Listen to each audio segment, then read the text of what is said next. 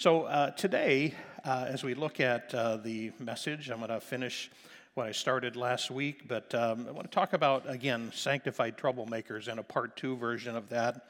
And uh, as we began last week, we looked at some scripture out of Acts chapter 17, verses 1 through 6. And in the context there, Paul and Silas are traveling to the city of Thessalonica where they end up, and they preach at a synagogue, uh, a Jewish synagogue, on uh, uh, three Sundays, three Sabbaths in a row, and use the scriptures to teach the people that Jesus is the Messiah that they have been looking for, that he has come in the flesh, that he has died on the cross to pay the penalty of our sins, fulfilling the scriptures in every manner, and that he rose from the dead the third day and the Spirit of God poured out. They were telling them and teaching them, as Paul was, the gospel of Jesus Christ. And the Bible says there that some of the Jews who were listening were persuaded and joined Paul and Silas, along with many Greek. Uh, or God fearing Greek men and uh, believers who already believed in the God of Israel but have converted to believe Jesus as the Christ. And it says also many prominent women. And, and I say just an amen again God uses women who are on fire for God and called of God to fulfill his purposes. I'm thankful that God does that. Verse number five uh, says this, it's on the screen overhead.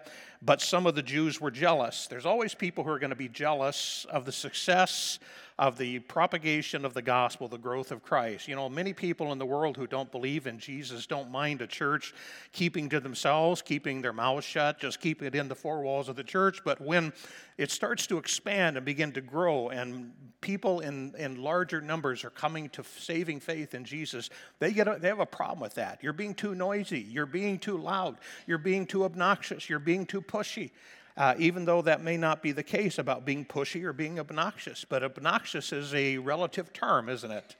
And some people who do not love God and they are antichrist in their spirit and their soul uh, are uh, believe that we're obnoxious and the church is obnoxious. Somebody say amen. But I like this. You know, uh, uh, it says that some believed, but some were jealous. And they gathered some troublemakers. Say troublemakers. There's different kinds of troublemakers, and these are evil troublemakers who form a mob in the marketplace and they start a riot, and that creates a whole series of events that goes on. But verse number um, six of that says Paul and Silas have. Uh, their accusation of the troublemakers when they were brought before the officials said that Paul and Silas has caused trouble all over the world they shouted and they are here disturbing our city too. They have, another translation says, they've turned the world upside down, and now they've come here to do the same here. And I just say that every time I read that, I think, God, would it be true of our generation of the church that we would be accused of turning the world upside down? That we'd be accused of being troublemakers, but not bad troublemakers, but sanctified troublemakers, sanctified by the Spirit of God and doing His work is, is uh, many times termed troublemakers by those outside the faith. And, uh, you know, we have a, a, mission. And as we said last week, the Apostle Paul uh, was not ashamed of the gospel. He was not afraid to preach it, even though he knew it would bring persecution. Romans uh, 1.16 says that uh, Paul said, I am not ashamed of the gospel of Christ because it is the power of God unto salvation to the Jew first and also to the Greek or to the Gentile. I quoted last week Schuyler Glue, uh, and he quotes it as saying this that uh, it has been said that Jesus was a renegade outlaw, a sanctified troublemaker who rebelled against his culture. He lived by a different set of rules, denounced the moral and spiritual authorities of his day, and started a revolution. Even through his revolution, even though his revolution took place over 2,000 years ago, it is still being carried out today. The wars have been fought over it, nations have been built, and generations have been changed by what Jesus did during three decades on earth. Jesus was a sanctified troublemaker. He stirred the pot and raised questions and concerns about religious abuse and deviating from the true heart of God's will. And the apostles and the early church were considered the, by, the trouble, by the powers that be to be troublemakers because they proclaimed a radical new truth that one could be forgiven of their sins simply by believing on the Son of God. And this entire thing threw, flew in the face of the beliefs of their day, uh, as it does today, that Jesus Christ is the only way of salvation, that is in his name only that we have can have eternal life. And that is obnoxious and upsets many people today. But then as now, those who proclaim this gospel must be ready uh, to be considered troublemakers. And they can call us what they want, but I am a sanctified troublemaker. I like to stir the pot and get people to ask questions about eternal life and about my beliefs. Somebody say amen. So we have a challenge today, just as they did. We're the minority. Uh, we also have an urgent call to fulfill the Great Commission of making disciples of all nations, teaching them to observe all things that Jesus uh, commanded and taught to the, to the apostles uh, before uh, his death and crucifixion and resurrection. And the thing of it is today is that people are dying by the multitudes without Christ. I think about the war in the Ukraine, and I pray that God, Romans 8:20, will turn what the enemy meant for evil into good.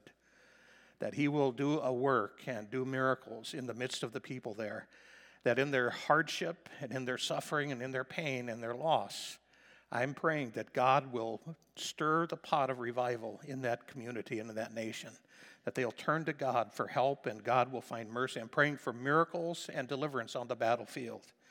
And I pray that for you as well. But God can use that and use adverse circumstances to advance his kingdom if the church is ready uh, to thrust forward. You know, we talked about some of the things that they need or they had that we need uh, in order to accomplish the purposes God had called them. And the very first one was they had the baptism in the Holy Spirit. And Jesus said, Don't leave Jerusalem without being endued with power from on high. The promise of the Father you need to wait for and receive the promise of the Father. Now, we, like them, uh, probably, uh, when I was told about the baptism of the Holy Spirit, and the, my sister, uh, pastor, and uh, other uh, believers who were gathered around with me that first night to pray with me around the altar in the prayer room, uh, they kept trying to tell me what it was, and I didn't know. They couldn't describe it because, and I found out later when I received it, it is indescribable, that it is beyond description.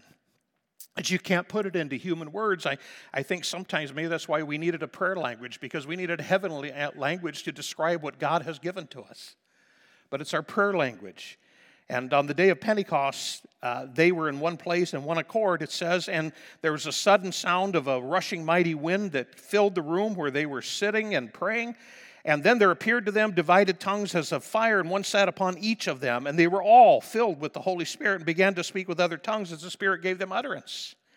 Now, this was an incredible uh, beginning, just a beginning, a foundational beginning for an incredible revival that would sweep across the entire Roman world that would spread the gospel uh, throughout the entire area. That even when persecution came, these spirit filled saints of God, both men and women, boys and girls, were not discouraged. They didn't throw up their hands and quit, but instead, wherever they went, when they were scattered because of persecution, they proclaimed Christ to everyone. Anybody who would listen, they would proclaim Christ.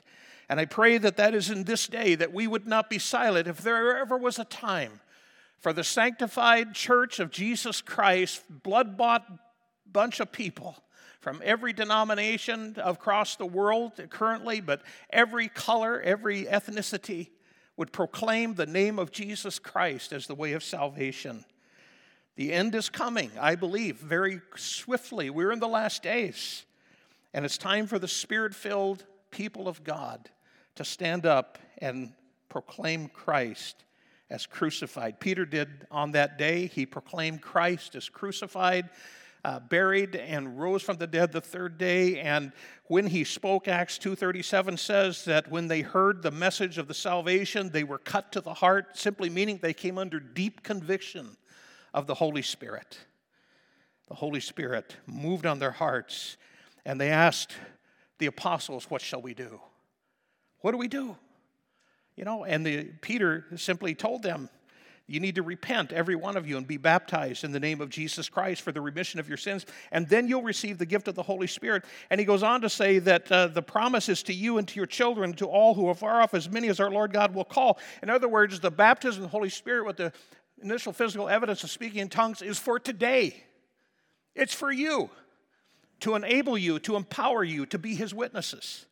And part of that empowerment is, is the power to live for Christ, the power to say no to temptation, the power to believe and to believe and to believe even the harder it gets to believe because he gives you a supernatural faith and a supernatural feeling of his authority to speak his word into the atmosphere. Uh, to lay hands on the sick and believe that God is going to cover them, to be unashamed of the gospel of Christ, because you know it's the power of God unto salvation. And I love the, part too that when we're baptized with the Holy Spirit, that that prayer language comes many times we don't know how to pray about a situation or what to pray. We just know, God, I need your wisdom. The book of James tells us that if we need wisdom, we can ask God, He'll give it freely and doesn't hold back. But we also have the words of wisdom from the manifestational gifts of the Holy Spirit. We have words of knowledge. And when God's people pray, God moves. When God's people pray, God answers. When God's people need wisdom, He provides it. And I'll just say that we need the Holy Spirit. And one thing that excites me is our prayer meetings here at the church. And we have some pretty powerful Tuesday morning prayer meetings. I have powerful prayer meetings by myself. You know, we don't need a crowd to pray. It's me, the Father, the Son, and the Holy Ghost. I mean, we were together, we're praying, seeking God. You know, we have on your bulletins each week, many of you take it for granted, but there's a place for you to put your prayer request, and, and somebody will be praying for your needs if you fill that out. There's a prayer meeting this Friday that the ladies group, the women's ministries, is providing this Friday evening. It's in your bulletin, it's at 7 o'clock, where you can seek the Lord and pray and seek his face. We have a Holy Spirit conference coming on March the 27th, and uh, Caleb Wampler will be here, and uh, on the 26th and 27th, and it'll be an all-day conference on the Holy Spirit. It's a workshop. You want to know more about the third person of the Godhead, the Holy Spirit, you come and you be a part of that. Get registered. You can register and turn it in. It's on the side of your tear off portion of your bulletin. But this is going to be a powerful thing. God has used Caleb all over the world to preach to tens and tens of thousands, and multitudes have come to Christ under his ministry. He moves in the manifestational gifts of the Holy Spirit as the Holy Spirit gives him utterance to speak words of knowledge and words of uh, wisdom, prophetic words as well. I trust you are hungry enough to be there for that. We need to prepare for the end time revival that God is wanting to pour out on this church today, on the church of Jesus Christ, and I believe on this local church. We need to stir the pot of God's anointing. Stir up, you know, Paul told Timothy, stir up the gift of God that is in you by the laying on of my hands. And it's up to each one of us to stir up the gift of God that is in you, that God has placed upon you, that He has given to you, that He has imparted to you from His hand. Somebody say, Amen. You know, when David was discouraged, what did he do? He encouraged himself in the Lord. He was stirring the pot. We need to do that as well especially when we're discouraged, especially when we don't know the answer to a difficult problem or situation.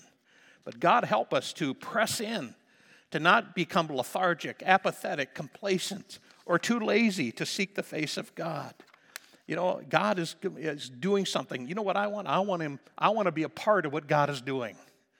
I want to be on his side and on his team. Do you? Amen. And so that's the, the power of the Holy Spirit that we desperately need. We need the baptism of the Holy Spirit. And secondly, what did they have? They had enjoyed authentic fellowship because, listen to me, what does the Word of God say? That after that 3,000 people was saved, those who received the Lord and received His Word were baptized. I love baptism. Somebody say amen. You water baptized in the name of the Father, Son, and the Holy Spirit, confessing your belief, being buried with Him in baptism, being raised to newness of life, coming up out of the water. But I would tell you that there were 3,000 people who were added to the church, and they continued steadfastly. They were not uh, just coming in and confessing and saying a prayer of confession, then going back to their old life as if nothing had happened. That is not salvation, that is religion. Religion is not a relationship. The encounter with God is your relationship. That's what Christianity is all about. But these people, when they prayed, they meant it. They came under deep conviction of the Holy Spirit. They got saved. And it says that they continued steadfastly in the apostles' doctrine and fellowship, the breaking of bread and in prayers. And it says also in verse 43 that great fear came upon every soul. And many wonders and signs were done through the apostles. And all who believed were together. Say together they showed up on church on Sunday. They showed up for prayer meetings. They showed up to each other's house for fellowship and the sharing of meals and the Lord's Supper. This is all they did together. They shared possessions of goods. That somebody had a need, they met that need. Somebody in the body met that need. They shared what they had. That is a beautiful picture of true Christianity and what the church ought to be about. Verse 46 caps it off here. It's on the overhead. So continuing daily with one accord. Say one accord. In the temple and the breaking of bread from house to house, they ate their food with gladness and simplicity of heart. You know what the devil's number one aim is uh, in his strategy arrayed against the church of Jesus Christ and every local church? The manifestation, the picture of the church in a local form? is to conquer and divide through disunity. You notice how many times in these passages that it talks about they were together in one accord? You know, if we are divided, we're going to be fighting each other. If we are united, we're going to be encroaching on the kingdom of, of hell and raiding his gates. Too many times we find little things to divide us. Too many times church, churches are divided and split over foolishness that has nothing to do with eternal. In fact, it thwarts the plans of God for the advancement of the church in winning people for Christ and making disciples. It thwarts the cause and the abilities and the strategies for sending out missionaries across the world. If we can't get along, the devil sits back and says, I've done my job. And he's just so excited about that. But God help us I say, in the name of Jesus, God help us to be of one heart in one accord for the sake of the gospel of Jesus Christ. We don't have to agree on everything. It doesn't mean you're going to agree with everything, but it means you're mature enough as a disciple of Christ to look at that, unbel- uh, look at that disagreement as not a, an enemy, but a way to find a bridge, to cross over, and to meet somebody in the middle. They continued daily they didn't wait. They, it doesn't say they continued every Sunday. Did you notice that? They didn't, it didn't say, oh, they met every once a week on Sunday morning. Then they went out to, to the Chinese restaurant and had lunch. Or they some go to the chicken. No, daily they met together with one accord. In the te- where did they meet? In the temple, at the church, and the breaking of bread from house to house. Are you hospitable? And they ate their food with gladness and simplicity of heart. They weren't fancy people. It's just, it's more important we just have fellowship than what we're eating. Some people come for the food. Well, the food's good, they'll come. I can tell you what, the fellowship should always be really good. Authentic fellowship. Now, when he talks about this authentic fellowship, it's, it means more than just gathering together and having a meal together. It means that there is some, something in the heart that knits our heart together. Paul told the Romans that the love of God is shed abroad in our hearts by the Holy Spirit, and that we can discern, we can tell whether someone else is a, is a believer because our heart bears witness. Can, you can feel it. You know, I've, I've, been out in public so many times, but my whole life, and when I was in sales, I was all over the metropolitan Kansas City area in my route, and then a district sales manager all over the region. And if I walk into a public place or a restaurant, a fast food place, or even a grocery store, making a call, I can look around, and oftentimes my spirit is bearing witness of somebody who's across the room, and I look at them and I think, they're a believer. I remember my little girls were growing up, they were little. We'd be in a restaurant, and I'd, I'd say something like, I think that person over there, that family over there, I think they're Christians. They'd look at me, Daddy, how can you tell? And I said, I just know. I think I do. And then next thing you know, that family over there at the table across the room is bowing their heads to pray for their meal. Has that happened to you? Authentic fellowship, that our hearts bear witness, that we are the children of God you know, once this crowd was scattered and separated, now they're together. Now they're in unity and they're in fellowship. Once they were fearful, running for their lives and hiding behind locked doors, now they're full of faith and courage. Once they were scared, silent, now they're uh, anointed to speak up with a full voice and confidence in the name of Jesus. Now they're ready to also give their lives for the sake of the gospel if need be. What was their fellowship based upon? And we said this that's the apostles' doctrine. It surrounded the Word of God, the teaching about Christ. It was their shared faith and experience that we are believers. You have the like precious faith that I have, and their love for Jesus. Do you love Jesus? Ask the question Do you love Him? One day last week, I was in prayer. You know, the Holy Spirit leads you in different directions when you're praying, and I'm praying in the Spirit. And all of a sudden, I felt a, an incredible holiness, the manifest presence of the Holy Spirit. I was in this worship center, and I knelt down. It's hard for me to kneel down. I got uh, painful knees sometimes if I hit the hard floor. And, uh, but I, I felt you need to kneel before the Lord. The holiness of God is here. This is a holy place. And I began to kneel and I began to pray. And I started speaking the name of Jesus. And there's some old hymns that we used to sing that came to my heart. And were about Jesus and about his precious name and about how much we love that name. And Jesus kept coming back, and the love of God, the love for God, just manifest in my heart, just overflowing. And I thought, you know, I haven't done that for a long time. I haven't spoken the name of Jesus while I worship. And we thank you, Lord, but He is Lord, but His name is Jesus because He'll save His people from their sins. Precious name. Oh, how sweet hope of earth and joy of heaven. Some of those old hymns. Do you love Jesus? They shared a love for Jesus. You know, I remember a college uh, teacher of mine, Barry Foster was his name, very powerful in the word and on the earning his doctorate, very close to earning his doctorate at that time. And uh, he said, you know, so many times, this has been way back in the 80s and middle 80s, and he said, you know, he says, uh, it's not enough sometimes just go up and ask somebody, Are you a Christian? He says, Because you can tell sometimes. And he said, I was in a shop, a small shop, and there was this other customer in there at the counter, and I was waiting, and I thought, This man is a believer. I can just tell. I just feel it. And, and, uh, and I, and I finally asked him when I had a chance, are, are you a Christian? And he said, Yes. He says, Oh, do you love Jesus too? He said, He didn't say, Oh, yeah, I'm a Christian. He said, Yeah, do you love Jesus too? And Barry said, he says, maybe that's the way we should ask.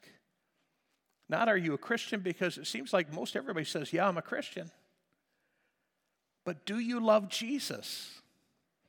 What did they have that we didn't have? They had a fellowship, an authentic relationship with each part of the body of Christ. And you know, often you don't even have to know the names of people to love them because they love Jesus too.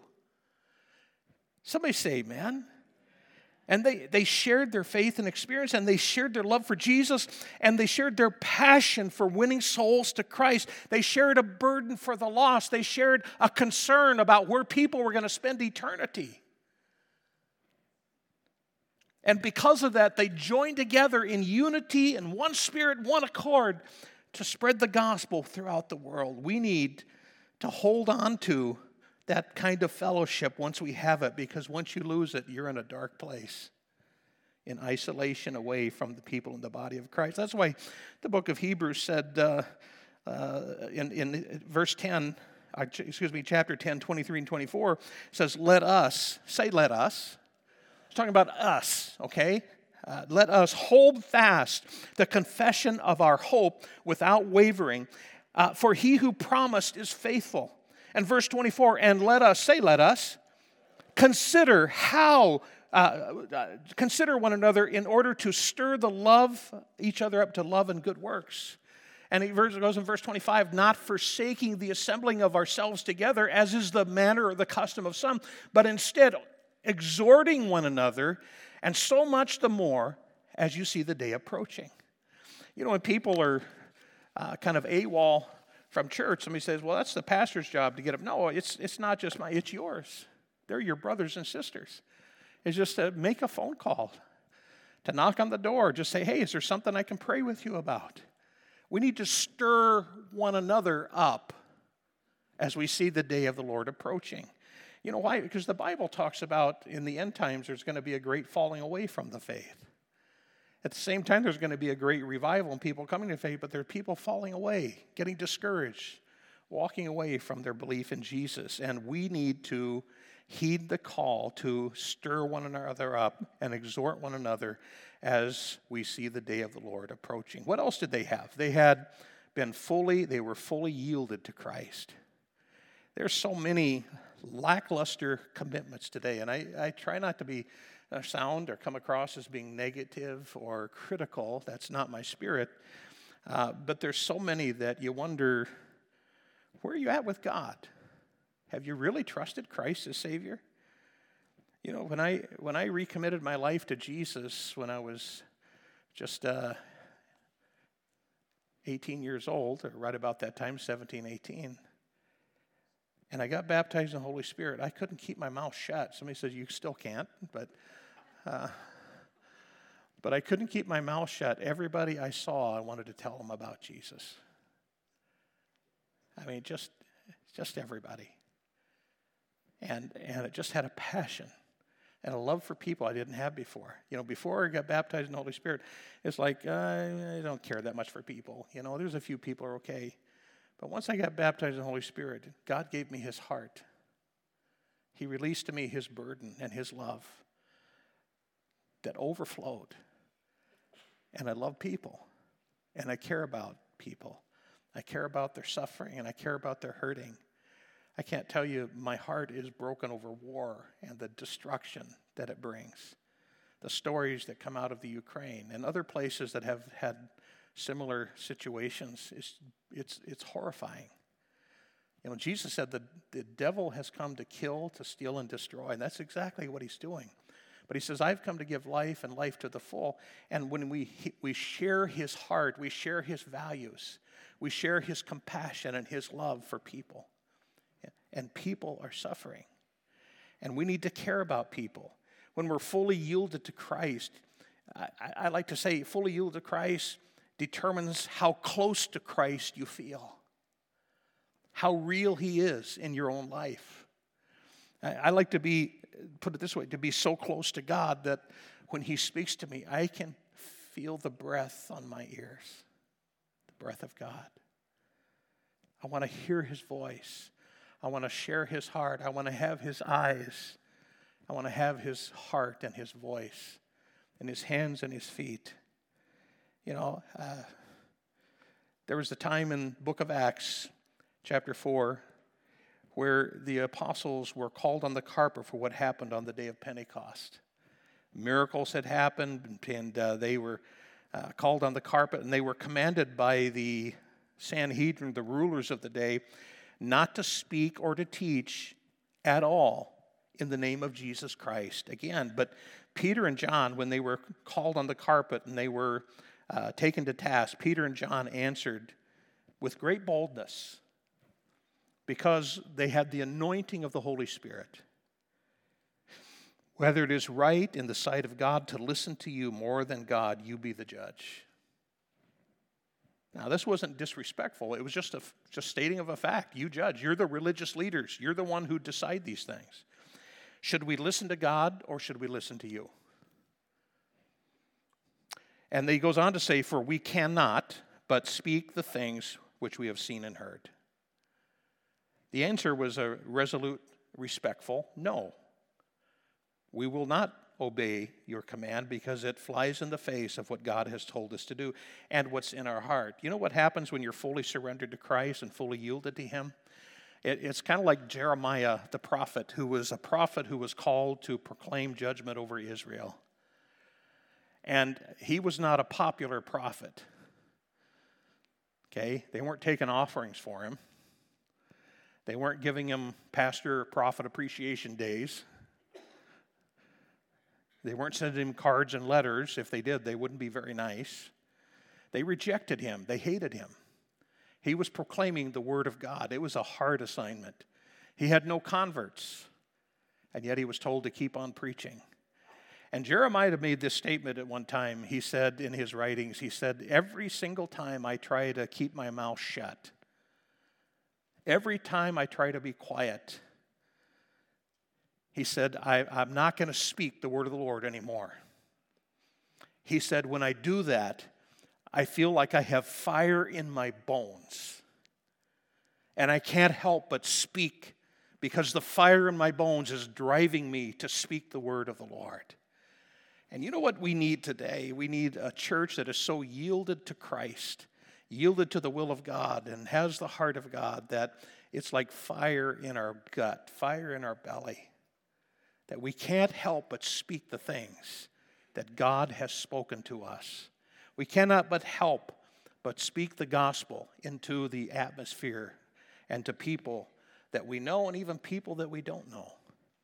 To share the gospel of Christ, to be ready to give an answer for the hope that lies within us, and even with threats as the, the apostles were here, threats from the authorities, they were courageous and loyal to the preaching of the gospel. And there are threats today in our culture, a nation that used to be founded on the precepts and principles of the Word of God, where you're told to be quiet. You can't speak in the public forum anymore. You're, you're a church, you're a uh, 503C.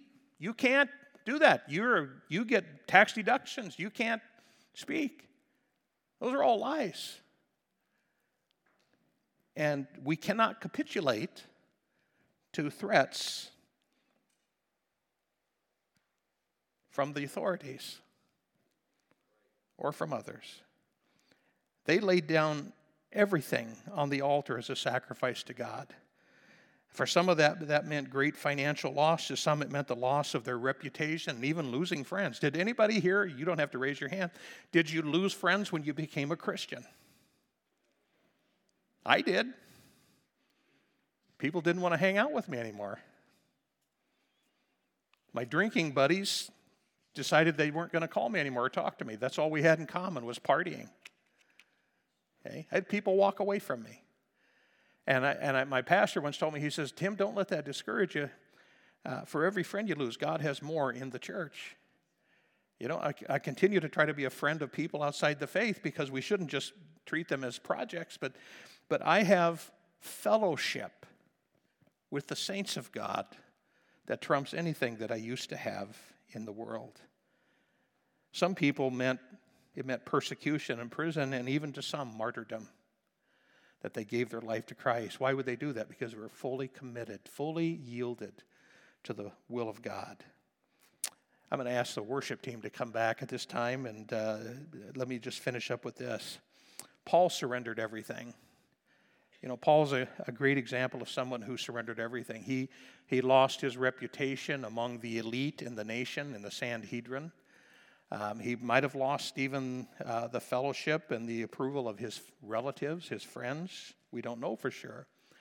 But many people walked away from him, and he became, who was the persecutor, became the persecuted. And yet, Paul says in Philippians chapter 3, verse 7, Whatever things were gained to me, these I have counted loss for Christ. And what did he say? He says, Yet indeed I also count all things lost for the excellence of the knowledge of Christ my Lord, for whom I have suffered the loss of all things, and count them as rubbish that I might gain Christ and be found in him, not having my own righteousness, which is from the law, but that which is through faith in Christ, the righteousness which is from God by faith. Why does he want that? Why should we want it? That I may know him and the power of his resurrection and the fellowship of his sufferings, being conformed to his death, if by any means I may attain to the resurrection of the dead. Full surrender. Full surrender. Yielding everything to God. They voluntarily surrendered their life, their wealth, their reputations, and futures to yield to the will of God and to the furtherance of the gospel of Christ. They turned their world upside down. They became sanctified troublemakers for the kingdom of God's sake. And we, like them, need the Spirit baptism to be effective witnesses for Christ. We, like them, need authentic fellowship one with another. So don't forsake the assembling of yourselves together, as is the custom of some. And we also need to be fully yielded and surrendered to the will of God for our life.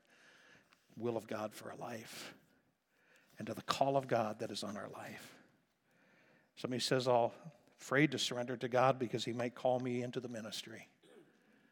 I'm afraid if I surrender everything to God and tell Him I'll do anything, He might call me to the mission field. I'm afraid because God might want me to give more than I'm willing to give. But I'll tell you what, there's nothing that you can lose that you will not find something so much greater. God never asks you to forfeit something unless He has something so much better that you can't even imagine He wants to bless you with. So let's bow our heads in prayer. Heavenly Father, we thank you for this time of worship and the adoration that we give to the name of our Lord and our Savior Jesus. We thank you, Lord God, that He is here today, that His Holy Spirit is here.